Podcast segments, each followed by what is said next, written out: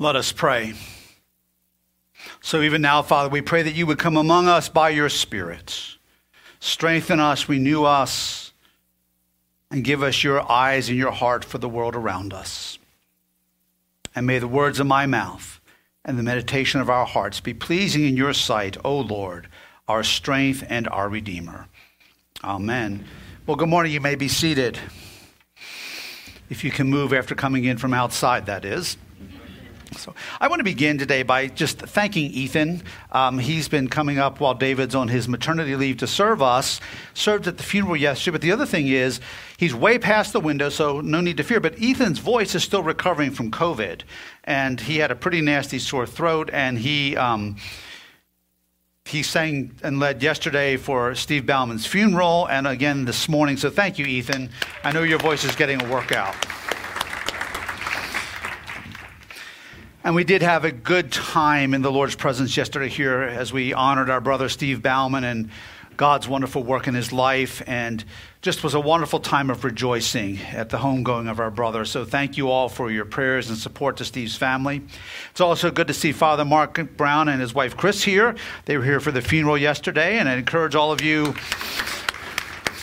to make a point to greet them. They're going to be slipping out after the service and heading back to Western Pennsylvania, but it's so good to see you. Always good to see you all here. So, we are continuing today in our study from the book of Ephesians. And today's reading in chapter 4 really pulls together everything in Ephesians chapter 4 up to this point. It weaves the purpose of everything St. Paul has said into one complete picture, kind of like a beautiful tapestry that's woven together this is what Paul does in these verses. Everything that's said now comes together as this beautiful tapestry and gives us a full picture of God's heart and intent here. I'm going to back up as I did last week and reference some verses in the earlier part of Ephesians chapter 4. So please keep your Bibles open or your device on. Turn to Scripture, not to Facebook, not to um, analysis of the games coming up this afternoon, but to Scripture. Um, as we look at Ephesians 4 and verse 3, we see that we are called to maintain the unity of the Spirit in the bond of peace. And in God's unifying purpose, we see that Paul emphasizes that there is one Lord, one faith, one baptism in verse 4. We see why Jesus has given us given grace to each of us in verse 7 and why he has placed gifts in the church by equipping some to serve and function as apostles, prophets, evangelists, and pastors and teachers in verse 11. And here in verses 12 and 13, the purpose for all this becomes clear. St. Paul pulls all of this together. Look at verses 12 and 13 with me. To equip the saints for the work of the ministry, for building up the body of Christ, until we all attain to the unity of the faith and of the knowledge of the Son of God, to mature manhood to the measure of the stature of the fullness of Christ. This is God's unifying purpose. The purpose is to prepare God's people. And even, yes, while God has gifted some members of the body to function in specific ministries such as apostle, prophets, evangelists, pastors, and teachers, they don't shoulder the work alone. Yes, each of these persons ministers according to giftedness, God's gifting, but so do all of the rest of us. Did you hear that? So do all of the rest of us. Because God has given each of us who knows Christ's spiritual gifts. And who is responsible due to the work of the ministry? Look at verse 12. To equip the saints for the work of the ministry. Each of us who knows Christ is to serve, to do the work of the ministry according to the gifts that God has placed in us. God has set people in various roles of leadership and authority, such as pastors and elders and bishops and others, to lead and ensure order in the local church. But the work of the ministry is all of ours, brothers and sisters, all of ours. Mine and yours to do together. God has given grace, His grace, to every single one of us. Remember what verse 8 of Ephesians 4 tells us. Therefore, it says, when he ascended on high, he led a host of captives and he gave gifts to men. He gave gifts to men. It's kind of the picture of a puzzle we talked about a number of weeks ago, like a great jigsaw puzzle, and you have every little piece. But when all of the pieces, all of us with our gifting comes together, it makes a beautiful picture for the glory of God. Each of us who knows Christ has a place. Each of you, each of you who knows Christ has a place of ministry in this local body. And Christ brings us together in his God breathed unity. And when he does that, and as he does that, he receives the glory. And what does he do in and through us? What specific results of serving does St. Paul identify that God works in us? Well, there are three that we see in verse 13. First, Christ builds up his body, the church. He builds us up individually, he builds us up corporately, he builds us up together.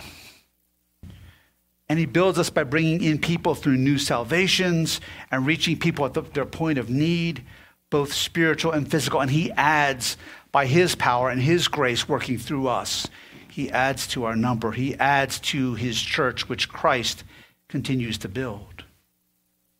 The second thing, Christ grows us in unity in our faith and in the knowledge of the Son of God. We're going to talk about maturity next. That'll be my third point. But I want to state it clearly.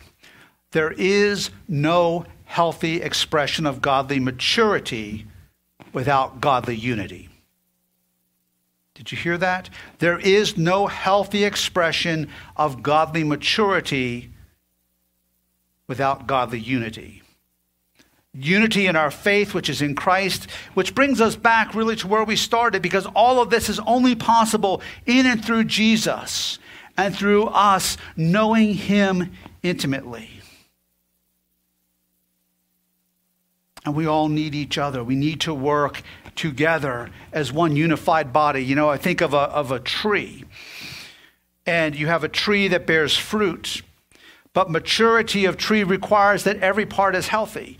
I remember a number of years ago, um, God bless him, he's with the Lord now, and my dad had a big maple tree in the backyard, and he didn't like some of the roots sticking up. And now maple trees have a lot of roots, but I said, Dad, if you cut out all those roots, that tree's going to die. And that tree is still at my parents' house. It was planted when I was three years old, but I got to tell you, that Norway maple is just dying section by section because you chopped out every root that you could see on the surface. You need the roots. But if you, you can kill a tree very easily. If you go right around the bark at some level, and cut a complete circumference and penetrate the bark, that tree will die because the nourishment that the upper branches and the leaves need doesn't flow anymore. And if you defoliate a tree, um, more than once, a couple years in a row, it doesn't matter how big that tree is. If you if you defoliate it, all the leaves are eaten away or or come off prematurely, that tree will die. That tree needs every part: roots, bark, inner trunk, branches, leaves, all functioning. The body of Christ needs every single one of us functioning in unity together for one whole to grow in the knowledge of the Son of God, to grow in our faith, to be what Christ is calling us to be as his people. And then, third, Christ grows us and we become spiritually mature. God's purpose in all of this is that we become mature. And a mature church is made up of people who together press in to know Jesus and his heart and his will more, who are steady and stable in their trust in the Lord. What are some marks of Christian maturity? Consistency in our walk, pressing in, times of prayer, times in God's word. Stability, not jumping around from one thing to another, not jumping around from church to church to church to the place of what's happening now. Not running on feelings, but having a godly, disciplined life. That means that there are some times as a Christian that even when we don't feel like doing something, We don't feel like praying. We don't feel like spending time in God's presence. We don't feel like coming to church. You do it because it's a godly discipline and you know it's the right thing to do. And that is not legalism. Instead, that is not yielding to the flesh and feelings. Another mark of maturity is not insisting on having it our way, that personal agendas are put aside for the greater glory of God and the good of the whole body. Because mature Christians and mature churches see the big picture. And they see things through the eyes and the heart of God, even like we talked about last Sunday with radical compassion and radical hospitality. We see people, we see the world around us, we see God's heart for the kingdom. And we're not here building 250 different little kingdoms and asserting 250 different little human agendas, but one church under one head, citizens in one kingdom. And what is God's unifying purpose? To prepare us for works of service for His glory, to build up His church in the fullness of Christ our King. Coracle, which is a ministry here in our diocese, um, directed by the Reverend Bill Haley, who is also my spiritual director, Coracle's spiritual or mission statement is this spiritual formation for kingdom action. And that's it. We grow, we are formed in Christ, but not just to percolate it in ourselves, for God's kingdom action. So we have God's unifying purpose. Secondly, we have God's unifying protection. When we are anchored in Christ and unified in Him and growing in God's plan and purposes, there is great protection. That you know there is great protection in being in God's will.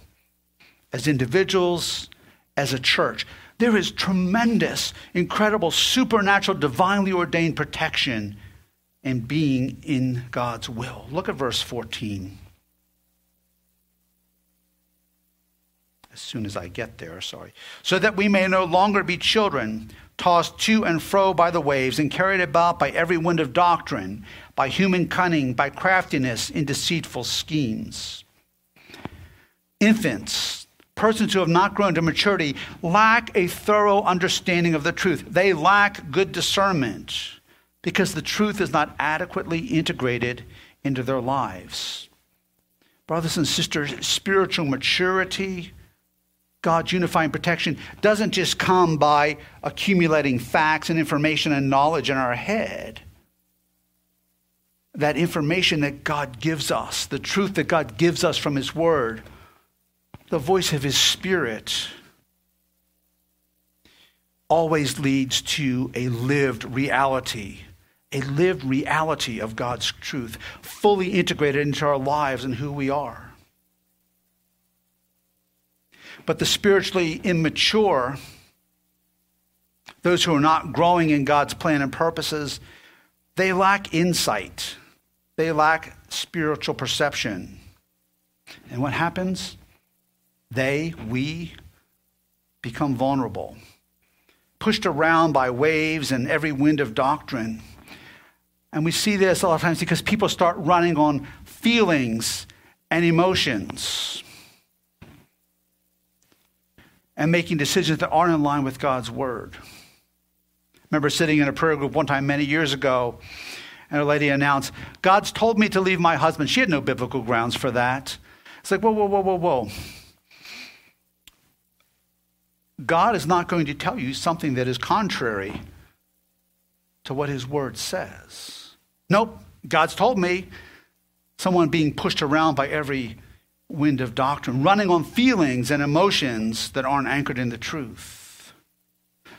You know, when it comes to doctrine and the truth of God, what we believe, brothers and sisters, really does matter. It troubles me, and I'm not speaking about any particular church, when you go to a church's website and you can't find a link anywhere to what they believe.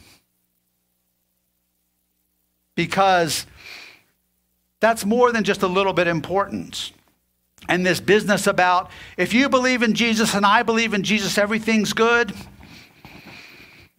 that doesn't cut it. Muslims believe in Jesus. Lots of apostates and heretics believe in Jesus.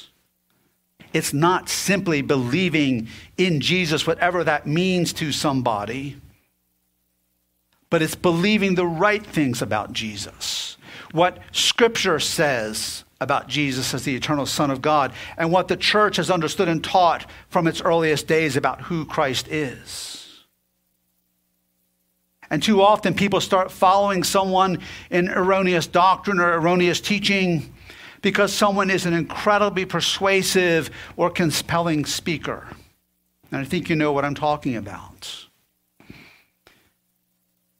And they can draw people in. It's like, wow, he or she, they're such a good speaker. They said such good things. But you got to stop. And if you peel back the layers sometimes, you realize they said a whole lot of nothing. Or you were entertained, but what they said really had nothing to do with the eternal truth of God's word about the Christian faith. We need to be like the Bereans in Acts 17. Now, these Jews were more noble than those in Thessalonica. They received the word with all eagerness, examining the scriptures daily to see if these things were so. They even examined what St. Paul said. They examined the scriptures daily, and scripture describes them as being of noble character because of that. God's Spirit, the Spirit of God who lives inside of every one of us as a believer, indeed is a guide. He gives us His wisdom to discern. And His wisdom, when the Spirit of God is speaking to us, will always line up with the truth. And God has given us a brain, a mind to use. That's why historically in the Anglican tradition, we've always used scripture, reason, tradition, and then I would say John Wesley added experience. But it wasn't as if scripture, reason, tradition, and experience all were equal. It's more like if you can picture a three legged stool and you have scripture as the foundation, that three legged stool sits on top of Scripture. So our experience, our, our reason, our tradition, our experience are based on the foundation of God's Word and are measured by that. Experience alone does not equal God's word. Tradition does not equal God's word. Reason does not equal God's word, but they need to be filtered and interpreted and understood through the eternal, unchanging truth of God's word. God's given us brains to use. As one of my seminary professors said, just because you get baptized in the Holy Spirit doesn't mean you cut the top of your head off and let your brains fall out on the floor.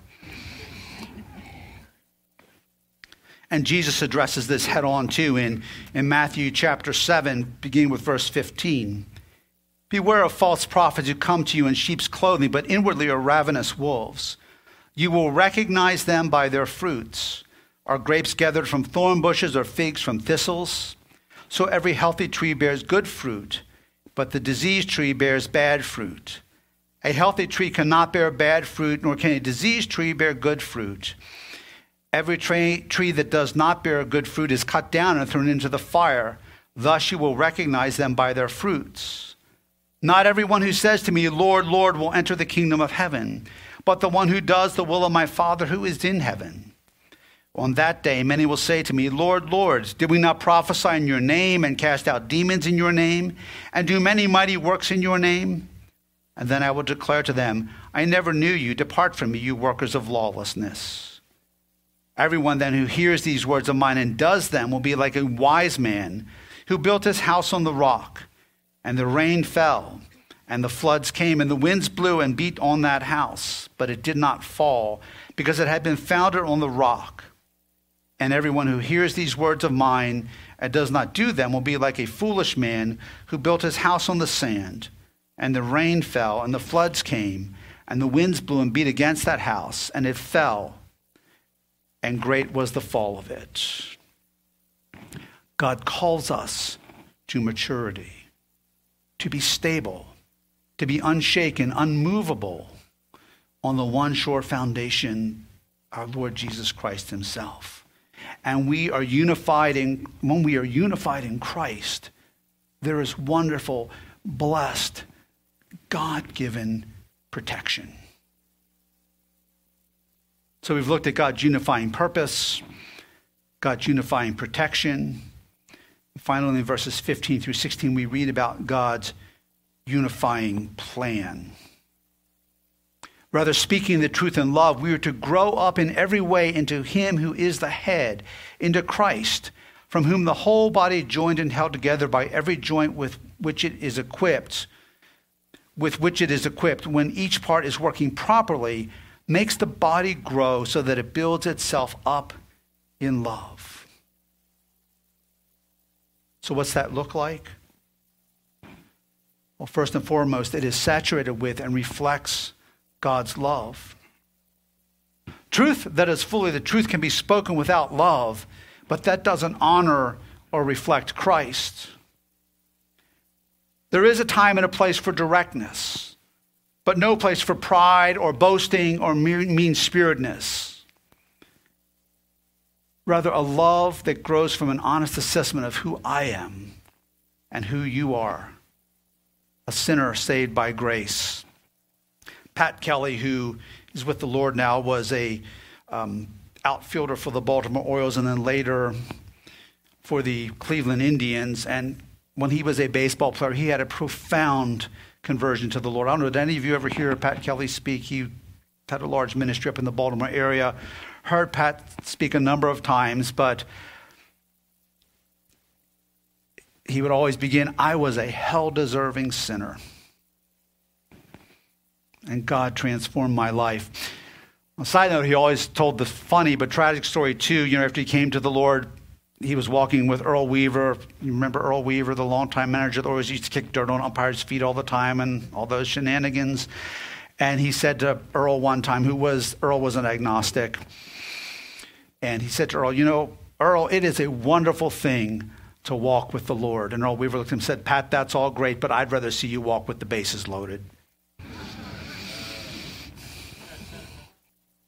We can speak truth and not compromise and even be really direct at times, but it always needs to be with grace and love and an honest assessment of self. An honest assessment of self that reminds us of God's grace that we've received. God's grace then will fill us with mercy and compassion, even as we talked about last week. But we reach out to people and we see them as Christ sees them, as people that he died for. And we find that we're growing up. We're maturing in Christ as a church.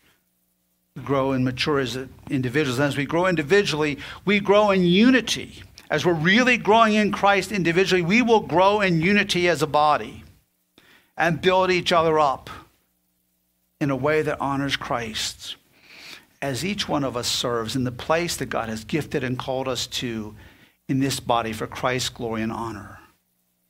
God's unifying purpose, God's unifying protection, and God's plan, which doesn't stop with us. It starts here with us and then goes out to all the world.